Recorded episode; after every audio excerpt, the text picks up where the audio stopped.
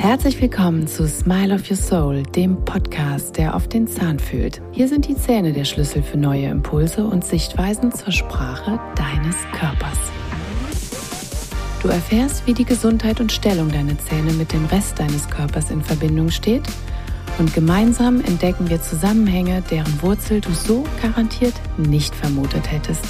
Smile of Your Soul steht für mehr als ein schönes Lächeln. Es ist dein Weg, dein volles Potenzial mit deiner Dynamik freizusetzen. Es ist deine persönliche Reise, deine Schnitzeljagd auf der Landkarte deines Körpers. Schön, dass du eingeschaltet hast. Im zweiten Teil geht es nun um die Auswirkungen der chronischen Entzündungen. Welche Rolle spielt die Leber und was verursachen Giftstoffe in unserem Körper und insbesondere in unserer Mundhöhle? Denn nahezu 70 Prozent aller chronischen Erkrankungen haben ihre Ursache im Mund. Und wir klären die Frage, warum machen chronische Entzündungen eigentlich so abgeschlagen und müde?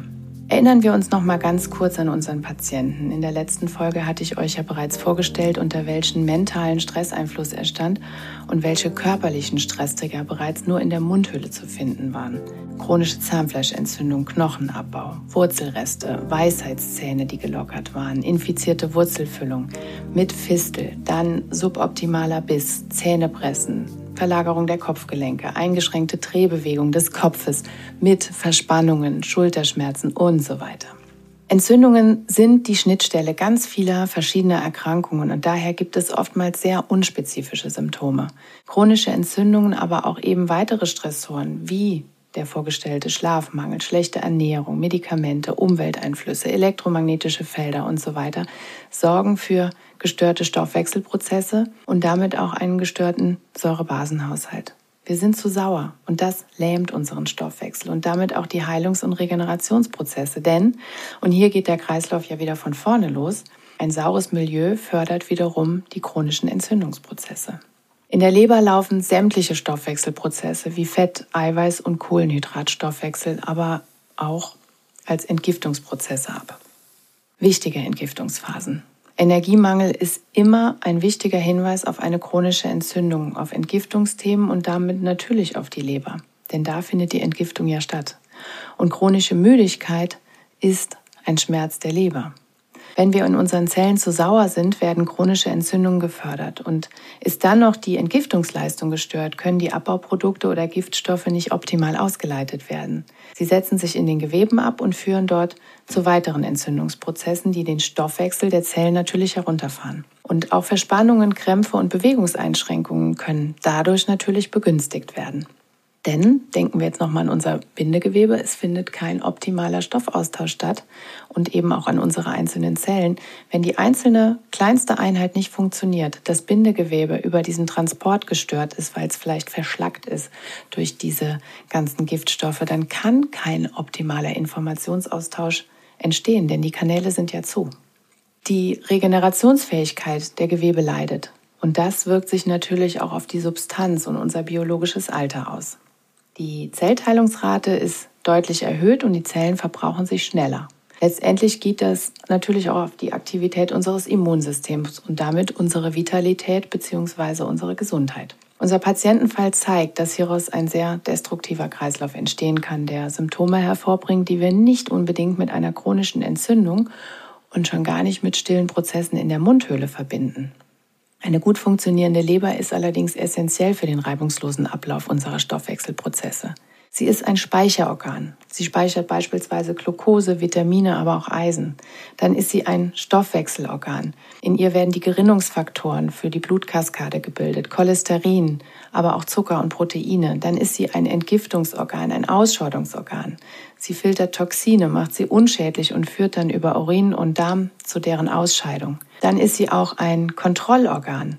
Denn damit die Hirnfunktionen reibungslos funktionieren, ist eine bestimmte Zusammensetzung des Blutes nötig. Und die gesunde Leber, die gewährleistet das. An einer Erkrankung der Leber hingegen kann das nicht mehr gewährleisten und damit führt dies zu Beeinträchtigungen auch der Hirnfunktion, unter anderem natürlich auch zur Ablagerung von Giftstoffen, die alle bei entsprechender Immunlage die Blut-Hirn-Schranke passieren können. Und zu guter Letzt ist die Leber natürlich auch eine Drüse.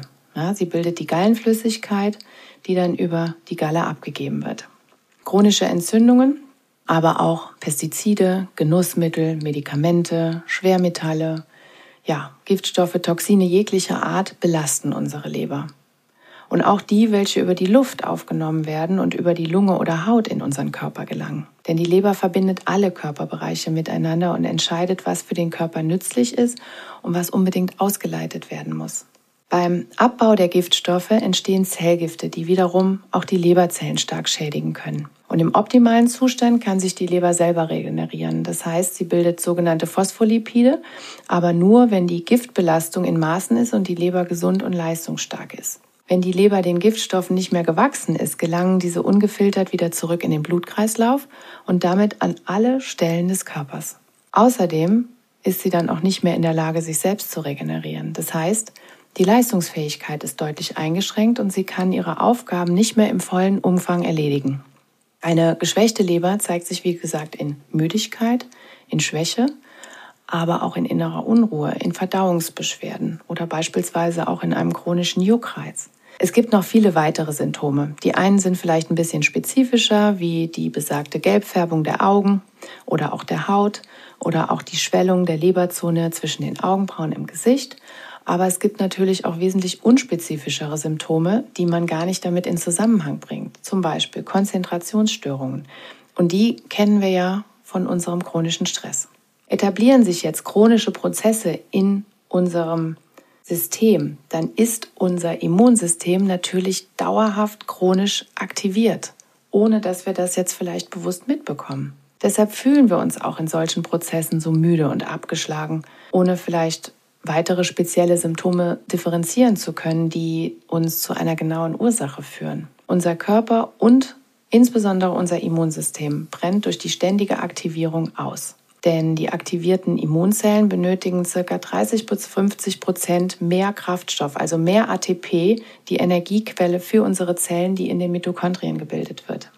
Vor allem oxidativer oder nitrosativer Stress werden durch freie Radikale, eben Sauerstoff oder Stickstoff, in unserem Körper verursacht und durch alle bereits genannten Stresskomponenten getriggert. Sie führen dann zu einem gestörten Stoffwechsel und eben entsprechenden Energiedefiziten. Freie Radikale sind im Grunde einfach nur Zwischenprodukte innerhalb des Zellstoffwechsels. Und wenn sie sich zu schnell vermehren, nehmen sie anderen weniger reaktionsfreudigen Molekülen ihre Reaktionspartner. Und auf diese Weise werden dann einerseits zentrale Stoffwechselprozesse unterbrochen und andererseits das Ungleichgewicht zugunsten von Radikalverbindungen weiter verstärkt. Und so entstehen dann sehr ungünstige Verbindungen, die man beispielsweise als oxidativen bei freiem Sauerstoff oder eben als nitrosativen Stress bei freien Stickstoffradikalen bezeichnet. Dann Veränderungen des Zellpotenzials schränken natürlich ebenso die ATP-Bildung ein. Denn jetzt erinnern wir uns nochmal an altes Wissen aus der Schule. Jede Zelle hat eine Zellspannung, die den Austausch der Zelle mit ihrer Umgebung ermöglicht. Sinkt diese Zellspannung, werden die Gewebe unterversorgt und erhalten keine Impulse und auch keinen Stoffaustausch. Und es wurde wissenschaftlich auch schon mehrmals festgestellt, dass chronische Erkrankungen sehr niedere Zellspannungen vorweisen. Und insbesondere Krebszellen haben fast gar keine Zellspannung mehr. Das heißt, der eigentliche optimierte Stoffwechsel wird heruntergefahren und führt zu weiteren schädlichen Verkettungen, die letztendlich alle gegen uns und unsere Zellen gerichtet sind. Hier muss man natürlich auch an die Elektrosensibilität denken, an das WLAN, an die elektromagnetischen Felder, aber natürlich auch an Metalle, an den sogenannten Batterieeffekt, an Antennenwirkung, an die Stromweiterleitung über die Leitfähigkeit des Speichels. Ja, da können natürlich Ionen ausgetauscht werden von dem einen Metall zu der anderen Amalgamfüllung beispielsweise. Und da entsteht das sogenannte galvanische Element. Ja, also eine Leitfähigkeit ist natürlich vorhanden. Und das hat alles Einwirkungen auf unsere Zellspannung und damit natürlich den Stoffwechsel. Also von chronischem Stress über Schlafmangel bis hin zu chronischen Entzündungen ist da alles möglich. Die ATP-Bildung wird auch durch die Wirkung proentzündlicher Stoffe, zum Beispiel Zytokine, das sind sogenannte Entzündungsmarker, gehemmt, wodurch natürlich zunehmend weniger Kraftstoff auch in den Mitochondrien produziert werden kann.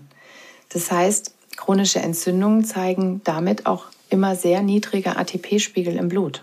Und insbesondere Toxine blockieren zusätzlich die ATP-Bereitstellung in den Zellen. Gerade in wurzelbehandelten infizierten Zähnen beispielsweise entsteht durch den Bakterienstoffwechsel Schwefelwasserstoff und Ammoniak und im weiteren Verlauf natürlich auch Thioether und Mercaptane. Das sind hochtoxische Stoffe, die uns ganz schleichend, still und heimlich vergiften. Das sind eigentlich Leichengifte, denn ein Zahn ist ein totes Organ. Und wer weiß, vielleicht hat der eine oder andere auch schon mal so einen komischen Geschmack gehabt oder kennt den Geruch vielleicht, der entsteht, wenn ein toter Zahn aufgebohrt wird. Genau das ist dieser hochtoxische Stoff, der da rauskommt. Das sind Schwefelverbindungen. Das sind die Thioether, das sind die Mercaptane und natürlich vergiftet das nicht nur die Bereiche um den Zahn herum, sondern das geht über die Blutbahn und über den Stoffaustausch in den gesamten Körper. Diese Schwefelwasserstoffe blockieren unsere Enzyme und damit auch wichtige Stoffwechselabläufe, denn durch die Enzymblockade fehlen Katalysatoren, die den Stoffwechsel beschleunigen und optimale Abläufe überhaupt erstmal ermöglichen. Also wir vergiften uns wirklich schleichend, aber mit absoluter Sicherheit. Zunächst einmal ist eine Entzündung physiologisch gesehen eine wunderbare Hilfsreaktion des Körpers, um Bakterien und Erreger einzukreisen und dem Körper eine Hilfestellung zu geben. Auf diese Eindringlinge natürlich auch adäquat reagieren zu können mit den klassischen Entzündungszeichen wie Rötung, Hitze, Schwellung, Schmerzen oder auch gestörte Funktion. Normalerweise gehen diese Entzündungszeichen nach ein paar Tagen zurück und der Heilungsprozess ist dann abgeschlossen. Problem ist aber, dass viele Entzündungen aus dem akuten Zustand in den chronischen oder auch subklinischen Zustand überführt werden, da der akute Zustand niemals vollkommen aufgelöst wurde und immer so ein kleiner Schwelbrand zurückbleibt. Darüber hinaus werden dann diese Botenstoffe der Entzündung, die Entzündungsmediatoren, über den Blutweg auch an entferntere Regionen im Körper verteilt. Und hinzu kommen natürlich noch viele weitere Faktoren, wie beispielsweise der Lebensstil und unsere Ernährung und damit natürlich auch die Komponente Übergewicht und hier insbesondere das Bauchfett, was noch wesentlich reaktiver ist, denn im Fettgewebe werden entzündungsfördernde Botenstoffe vermehrt bereitgestellt und damit Entzündungen auch immer wieder angefacht. Und wenn wir jetzt noch so eine Kombi aus schlechten Fetten und Zucker zu uns nehmen, wird vermehrt Insulin ausgeschüttet und das Insulin sorgt dann dafür, dass das Fett in das Gewebe wieder in das Bauchfett eingelagert wird. Dann weiterer Faktor ist natürlich mangelnde Bewegung. Denn unter Bewegung können auch Entzündungsmarker wieder im niedriggradigen Entzündungsbereich abgebaut werden. Oder Umweltfaktoren wie Pestizide, Herbizide wirken natürlich auch auf unser Immunsystem ein. Dann ganz großes Thema, weiterer Faktor sind Parasiten. Wir alle haben unter Umständen mehr Parasiten in uns, als uns lieb ist über Lebensmittel, über Tiere und über Blut- und Lymphgefäße gelangen sie aus dem Darm in den gesamten Körper. Und auch diese Stoffwechselprodukte und giftigen Ausscheidungen der Parasiten führen im Körper dazu, dass unser Stoffwechsel natürlich auch dadurch stark belastet sein kann. Unser Magen, unser Darm und insbesondere die Darmschleimhaut sind stark angegriffen, sodass sämtliche unspezifische Symptome, auch hin bis zu depressiven Veränderungen, die Konsequenz sein können. Neurotransmitter, die Botenstoffe, werden vermindert gebildet und darüber hinaus führen sie natürlich auch zu Mineral- und Nährstoffmangel, da unsere Darmschleimhaut durch die Toxinbelastung so stark angegriffen ist. Dann weitere Faktoren sind Stress jeglicher Art, darüber habe ich in Folge 1 berichtet, und natürlich auch Genussmittel, Rauchen, Koffein, Alkohol, Drogen. Weiterer Faktor, und da möchte ich nochmal besonders drauf eingehen, ist die antientzündliche Ernährung. Nicht umsonst ist es wichtig, bei umfangreichen Eingriffen den Körper mit einer entsprechenden Ernährung zu unterstützen und eine gute Wundheilung überhaupt erst zu ermöglichen. Also dazu gehört keine Milchprodukte, keine, kein Gluten, nur hochwertige Fette, Proteine und so weiter. Denn wenn keine Rohstoffe da sind, dann kann natürlich auch nichts Gescheites aufgebaut werden. Und hier ist auch nochmal der Hinweis, besonders auf Omega-3 zu setzen. Omega-3 unterstützt die Entspannung des Parasympathikus, der maßgeblich für die Regeneration in unserem System notwendig ist. Dann weiterer Faktor Glutenunverträglichkeit, Stichpunkt antientzündliche Ernährung. Eine Glutenunverträglichkeit ist bei so vielen Menschen gegeben. Es gibt allerdings nur ein Prozent die diese sogenannte Zöliakie haben und die wirklich hochallergisch gegen dieses Klebereiweiß reagieren. Und dennoch ist es bei allen Menschen so, dass diese sogenannten Weizenagglutinine im Gluten Entzündungsreaktionen im Darm hervorrufen, auch wenn du das gar nicht merkst und sagst, ist doch super, ich vertrage super gut Brot und Brotprodukte und alles klasse.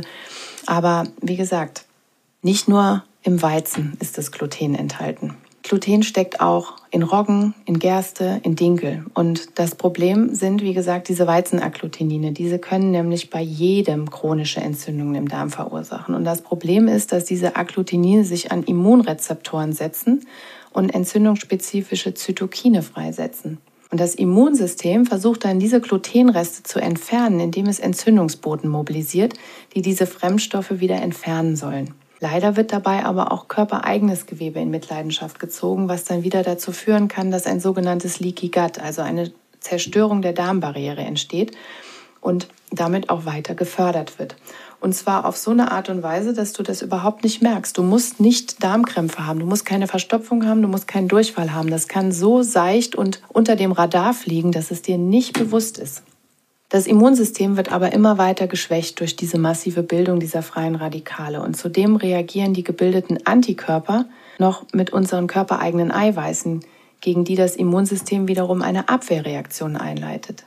Es richtet sich also gegen uns selbst, das heißt, Autoimmunerkrankungen werden somit begünstigt. Und nicht nur das, auch unser Gehirnstoffwechsel wird gestört. Denn diese Agglutinine passieren die Blut-Hirn-Schranke und führen zu einer Plaquebildung, die die Gefäße verengt kommen jetzt noch weitere Komponenten wie Giftstoffe hinzu, die die Blut-Hirn-Schranke passieren können, entstehen natürlich weitere Schäden. Und Getreide sind wiederum Kohlenhydrate, die natürlich auch zu Einfachzuckern umgebaut werden und den Blutzucker entsprechend erhöhen. Und dadurch können die Zellen natürlich weiter geschädigt werden. Wir haben also sehr viele Faktoren, die chronische Entzündungen unterhalten und erst in Gang setzen, ohne dass es uns wirklich direkt bewusst ist oder wir es als ja, ausschlaggebendes Symptom vielleicht bemerken. Deshalb ja auch der Name Silent Inflammation, stille Entzündung. Es fliegt völlig unter dem Radar und ist von uns meist nicht wirklich wahrgenommen. Chronische Entzündungen können aber eben auch neurodegenerative Erkrankungen wie Alzheimer, aber auch altersbedingte Augenerkrankungen, Osteoporose, Arthritis, MS, Diabetes, Hashimoto hervorrufen. Und Tumorzellen beispielsweise können durch diese entzündlichen Prozesse leichter von unserem Immunsystem übersehen werden.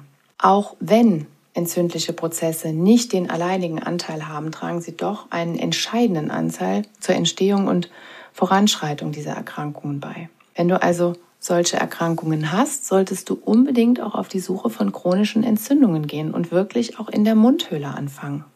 Unser Patient beispielsweise hatte ja totale Keimschleudern im Mund, die ja unbemerkt die Stressfaktoren schlechthin in seinem System waren und diesen ganzen Teufelskreis auch von Empfindungen in ihm angeregt haben. Und genau dieser Circulus virtuosus hat sein gesamtes System, seinen Körper, seine Psyche, sein Wohlbefinden massiv in die Knie, in die Demut gezwungen. Er wusste nicht, was los war und hat in keinem Fall aber seine Zähne als eine der Hauptfaktoren angesehen oder überhaupt auf dem Schirm gehabt. Entzündetes Mikrobiom im Mund führt letztendlich auch zu einem entzündlich veränderten Darmmikrobiom. Wie ihr wisst, sind Mund, Nase und Darmschleimhaut sehr eng miteinander verbunden. Verdauung beginnt im Mund und aus der Mundhöhle gelangen die Giftstoffe schnell in den Darm. Wenn wir jetzt noch eine geöffnete Mundschleimhautbarriere haben durch die Parodontitis, dann gelangen die Keime in den Knochen, in den Blutkreislauf und von da natürlich überall hin. Und natürlich auch über den Verdauungsweg vom Mund in den Darm. Letztlich reicht bereits ständig blutendes Zahnfleisch immer ein bisschen. Auch das sind chronische Dauerreize für unser System. Durch die heutige Überforderung des Immunsystems aufgrund vieler unterschiedlicher Reize, wie eben Toxine aus Schwermetallen, Pestiziden, Thioether, Schwefelverbindungen wurzelbehandelter Zähne, aber auch Lebensmittelallergene, die natürlich alle das Leaky Gut begünstigen, finden an der Darmschleimhaut ständig diese kleinen Entzündungsprozesse statt, die unbemerkt bleiben, dennoch subklinisch oder niedriggradig vorhanden sind. Und gerade im Mund haben wir immunologische und toxikologische Wirkungen durch entsprechende Materialien wie Amalgam oder Metalle, die im ganzen Körper zu oxidativem Stress führen.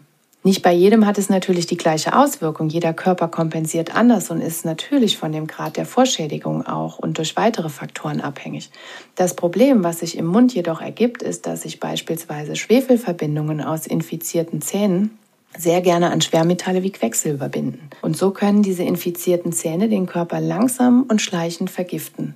Schwermetalle belasten dann das vegetative Nervensystem und führen Jahre später zu chronischen Problemen, zu Neuralgien und zu vielen neurodegenerativen Erkrankungen.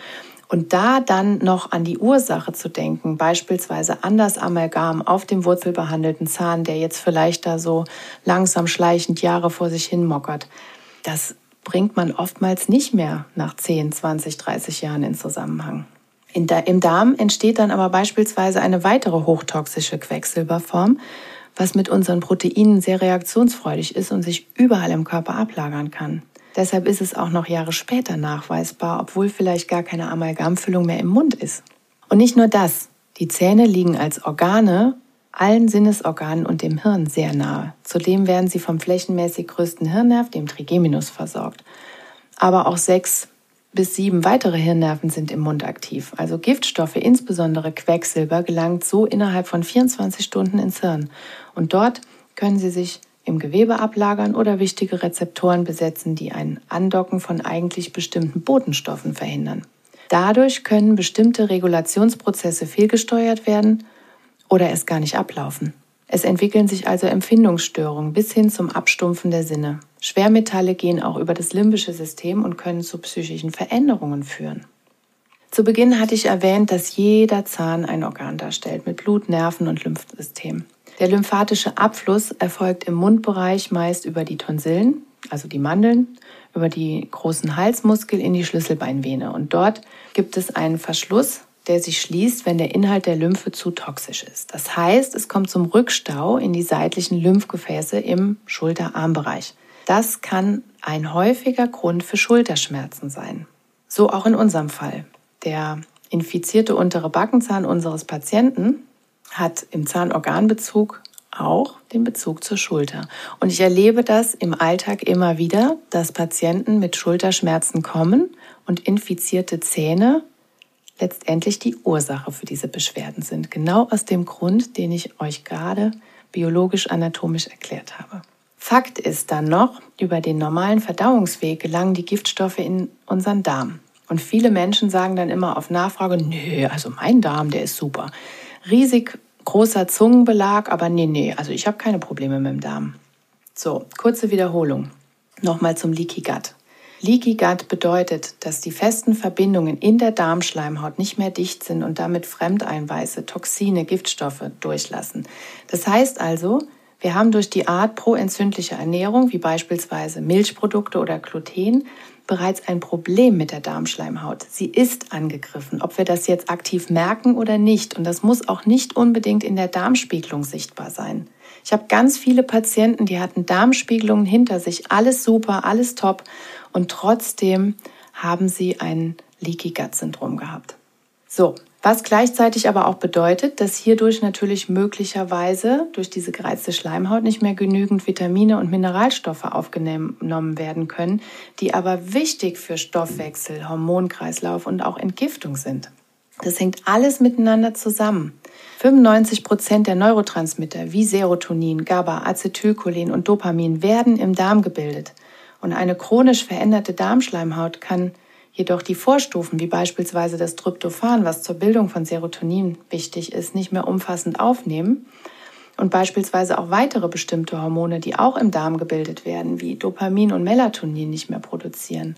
Ebenso sind essentielle Aminosäuren und auch gesunde Fette wichtig, um überhaupt auch die Bausteine verfügbar zu haben, aus denen diese Botenstoffe gebildet werden. Wenn nichts da ist, kann auch nichts letztendlich aufgebaut werden. Wenn unsere Speicher leer sind, wir ausgebrannt sind, wo soll der Körper das hernehmen? Depressive Verstimmungen sind die Konsequenzen und hier würde wahrscheinlich niemand direkt an chronische Entzündungen der Mundhöhle oder gar Zähne denken. Zum anderen wird diese belastete Darmschleimhaut durch weitere toxische Entzündungsprozesse, wie beispielsweise die Keime der Parodontitis, äh, Toxine aus infizierten Zähnen oder Reaktionen auf Metalle immer weiter gestört. Das heißt, die Darmbarriere bietet nur noch einen ganz geringen Schutz, wodurch natürlich noch mehr Toxine sich im Körper ausbreiten können, über den Darm, über die Blutwege, Nervenbahnen, Bindegewebe bis hin zur Überwindung der Blut-Hirn-Schranke und entsprechenden Auswirkungen im Hirngewebe. Wenn wir jetzt an allen Fronten auf dem Gas stehen, also ein Nährboden für chronischen Entzündungsstress und dazu noch schlechte Ernährung haben, ungesunder Lifestyle, ungelöste seelische Konflikte, leere Nährstoffspeicher, dann brennen wir natürlich aus. Der Darm funktioniert nicht mehr und Botenstoffe werden nicht mehr gebildet. Regulationskreisläufe können nicht mehr gesteuert werden. Unsere Gefühlswelt, körperlich wie mental, ist am Boden. Und damit kann die Leber auch keine Entgiftungsleistung mehr liefern. Die körpereigene Entgiftung hat unterschiedliche Phasen, Phase 1 und 2, und die können nur funktionieren, wenn der Körper mit den dafür benötigten Nähr-, Mineral- und Vitalstoffen versorgt ist. Proteinmangel beispielsweise sowie Zucker und andere isolierte Kohlenhydrate reduzieren den Stoffwechsel der Phase 1. Damit die Phase 1 der Entgiftung aber auch wirklich ordnungsgemäß ablaufen kann, sind wichtige Nährstoffe erforderlich. Dazu gehört Vitamin A, B2, B3, Folsäure, ehemaliges Vitamin B9, Vitamin C, E, Eisen, äh, Calcium, Kupfer, Zink, Magnesium und vor allen Dingen auch Selen. Selen ist auch wichtig für optimale Schilddrüsenfunktion, also fast alle Vitalstoffe. Der Mangel schon eines der genannten Stoffe kann die Aktivität dieser Enzyme, die in Phase 1 wichtig sind, drosseln und Giftstoffe können dann nur sehr schwierig ausgeleitet werden und das Problem ist, dass sie sich dann im Gewebe ablagern und da sind wir dann wieder im Bindegewebe und dadurch ist unser Zellaustausch, unser Informationsaustausch zwischen den Zellen limitiert. Und auch in der Phase 2 oder die Enzyme, die in Phase 2 der Entgiftung wichtig sind, benötigen Nährstoffe, ganz besonders die B-Vitamine, die bei der körpereigenen Entgiftung als Kofaktoren agieren. Und wenn diese Phase gestört ist, entsteht oxidativer Stress und diese radikalen Zwischenprodukte werden wiederum vermehrt angereichert. Das klingt alles sehr komplex. Ich weiß, das ist es auch zu Beginn auch. Und dennoch ist es so einfach, dieser Biochemie zu folgen. Wenn man es einmal verstanden hat, dann weiß man, dass man mit ganz wenig eigentlich unfassbar viel erreichen kann. Wir können mit einer neuen Perspektive auf die Verbindungen untereinander ein ganz neues Potenzial schaffen und schneller in die Regeneration kommen, als wir glauben. Ich will euch hiermit sensibilisieren auf die unspezifischen Symptome, die Regel- und Funktionskreise, die unbedingt Aufmerksamkeit benötigen. Es ist nicht immer eindeutig klar und manche Dinge liegen im Verborgenen und hier muss ganz genau hingeschaut werden, wenn ihr etwas ändern wollt. Unser Patient fühlte sich ja seit geraumer Zeit nicht gut und war natürlich auch zur Abklärung bei verschiedenen Ärzten, die aber alle nichts Konkretes gefunden haben. Organisch war nichts zu sehen, es wurden auch Blutwerte genommen, aber leider, leider muss ich sagen, wurden die nicht weiter verfolgt. Und da ist das passiert, was so oft geschieht. Er hat die Antwort bekommen, ah ja, nee, also organisch ist alles gut, das, ach, das, das ist alles psychisch bei Ihnen nehmen Sie vielleicht mal ein bisschen die Pille hier und ähm, vielleicht machen Sie mal eine Gesprächstherapie und dann wird das schon wieder. Ich möchte das jetzt mal so nicht kommentieren, denn die Psyche hat natürlich auch einen essentiellen Stellenwert, das wisst ihr. Aber mit Sicherheit ist ein Psychopharmaka nicht unbedingt die Lösung. Ein wichtiger Faktor, den ich noch ganz kurz anreißen möchte, das sind Blutwerte. Denn in unserem Fall sind die Blutwerte ja jetzt leider nicht weiter verfolgt worden. Und viele Blutbilder sehen oberflächlich gut aus. Da ist so ein Ampelsystem, ne? grün, rot wird angezeigt. Oh ja, alles im Normbereich wunderbar. Ja, aber, jetzt kommt das große Aber. Das sind alles wunderbare Referenzwerte, die einfach eine Range von bis anzeigen. Was ist aber der Referenzwert? Meist ist dieser bereits ja weit gefächert und schließt Messungen der durchschnittlichen kranken und fehlernährten Bevölkerung mit ein. Deshalb ist es so wichtig, dass wir die erhobenen Werte immer mit Optimumwerten vergleichen, um auch einen optimalen Vergleichswert und damit aber auch Abweichungen erkennen zu können. Beispielsweise liegt der Optimumwert für Leukozyten bei etwa 4500 oder 5000 pro Nanoliter. Der Normbereich ist aber jetzt angegeben zwischen 3,5 und 10,1. Bei unserem Patienten lag der beispielsweise bei nahezu 8. Hm. Also hier können wir bereits Hinweise auf akute oder subakute bakterielle Entzündungen finden und Infektionen finden. Und im Umkehrschluss kann so ein Leukozytenwert natürlich auch erniedrigt sein, was dann auch ein Hinweis auf vielleicht eine chronische Infektion sein kann. Und dann kommt natürlich noch, wenn der Leukowert der Leukozytenwert erhöht ist, dann verändern sich meist auch die anderen Parameter im Blutbild. Denn auch in den Blutgefäßen entstehen kleine Entzündungen und das Endothel, also die Auskleidung der Blutgefäße, schüttet bei Entzündungen Mediatoren und Botenstoffe aus, die das Blut dicker machen. Und damit steigt natürlich prinzipiell auch das Risiko für Blutgerinnsel und damit beispielsweise Schlaganfälle. Es gibt unterschiedliche Entzündungsparameter im Blut, die bestimmt werden können. Und der erste Wert, der ein ganz grobes Entzündungsgeschehen abschätzen lässt, ist das sogenannte C-reaktive Protein, der CAP-Wert. was in der Leber gebildet wird. Der kann aber teilweise nicht spezifisch genug sein, weil chronische Entzündungen so unterm Radar fliegen und so subklinisch sind, dass der vielleicht gar nichts aussagt. Und dazu gibt es einen noch spezifischeren Wert, das ist das sogenannte hochsensitive CRP. Und der sollte deutlich unter 1 liegen. Wenn der fast bei 1 ist, müssen unbedingt weitere Tests erfolgen. Und hier können schon kleinste Mengen ausreichen. Es kann also sein, dass der CRP-Wert okay ist, aber vielleicht der HSCRP-Wert einen Prozess aufdeckt, der noch gar nicht so ersichtlich ist. Und das war auch in unserem Fall so. Des Weiteren gibt es natürlich kompliziertere Marker wie Interleukine, antientzündlich oder proentzündliche Interferone, Histamin, Zytokine, Rantes, Zonulin und so weiter. Das sind jetzt alles Begriffe.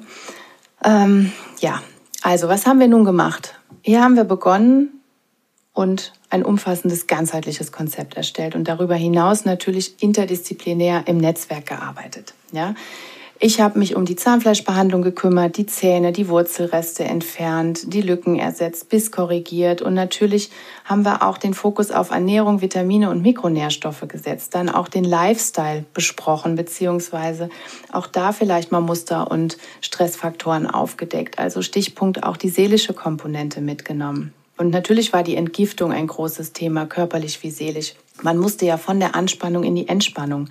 Und das ist der Prozess, der benötigt Geduld und viele Überwindungen von alten, eingeschliffenen Mustern. Allein die körperlichen Stressquellen zu entfernen und seine Vitamin- und Nährstoffspeicher aufzufüllen, die Ernährung zu optimieren, in der Mundhöhle aufzuräumen, hat jedoch bereits eine unglaubliche Lebensqualität gefördert und neue Energie und Elan freigesetzt. Zudem haben wir natürlich auch parallel interdisziplinär mit vielen weiteren Ärzten gearbeitet. Mit Heilpraktikern, ja, die die Entgiftung unterstützt haben.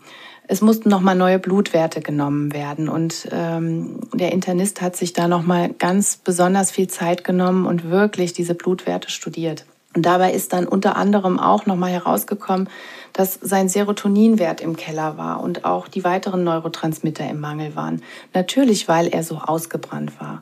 Und jetzt erinnern wir uns nochmal an den chronischen Stress, die Stressachse und damit den Mechanismus, den das übermäßige Cortisol auch im Körper dauerhaft auslösen kann, wenn der Körper über lange Phasen nicht in die Entspannung, in die Regeneration findet. Im Übrigen war auch sein ATP-Wert absolut im Keller. Unser Immunsystem kann die Regenerationsfähigkeit nicht weiter unterstützen und Heilungsprozesse werden automatisch gestoppt oder wichtige Stoffwechselreaktionen finden erst gar nicht mehr statt. Giftstoffe wie Toxine von Bakterien, Viren, Pilzen, Parasiten, Fremdstoffen legen Stoffwechselprozesse weiter lahm und führen zu weiteren Entzündungen und Erkrankungen. Und es entsteht ein hochtoxischer Cocktail aus Toxinen, Schlafmangel, Stress, Antriebslosigkeit, chronischen Entzündungen, Unruhe, Depressionen und vielem mehr. Was wir aber bei dieser ganzen Ausprägung nie vergessen dürfen und was ganz essentiell wichtig ist und immer unbedingt beachtet werden muss, wenn wir unseren Inhalt, unsere Gedanken nicht ändern, dann kann ein operativer Eingriff, die Symptombehandlung, die Ernährungsumstellung immer nur einen Teilerfolg bieten, der kurzfristig mit Sicherheit erfolgreich ist. Allerdings ist der Nährboden für bestimmte Regulationsstörungen immer noch vorhanden. Das heißt, der Inhalt unserer Gedanken ist womöglich immer noch gleich. Und das müssen wir mitnehmen. Wir müssen den emotional-mentalen Teil, den seelischen Teil auch mitnehmen und entgiften und in Heilung bringen. Und dazu werden wir uns im dritten Teil die energetischen Zusammenhänge anschauen und insbesondere einen Blick auf die Eckzähne werfen.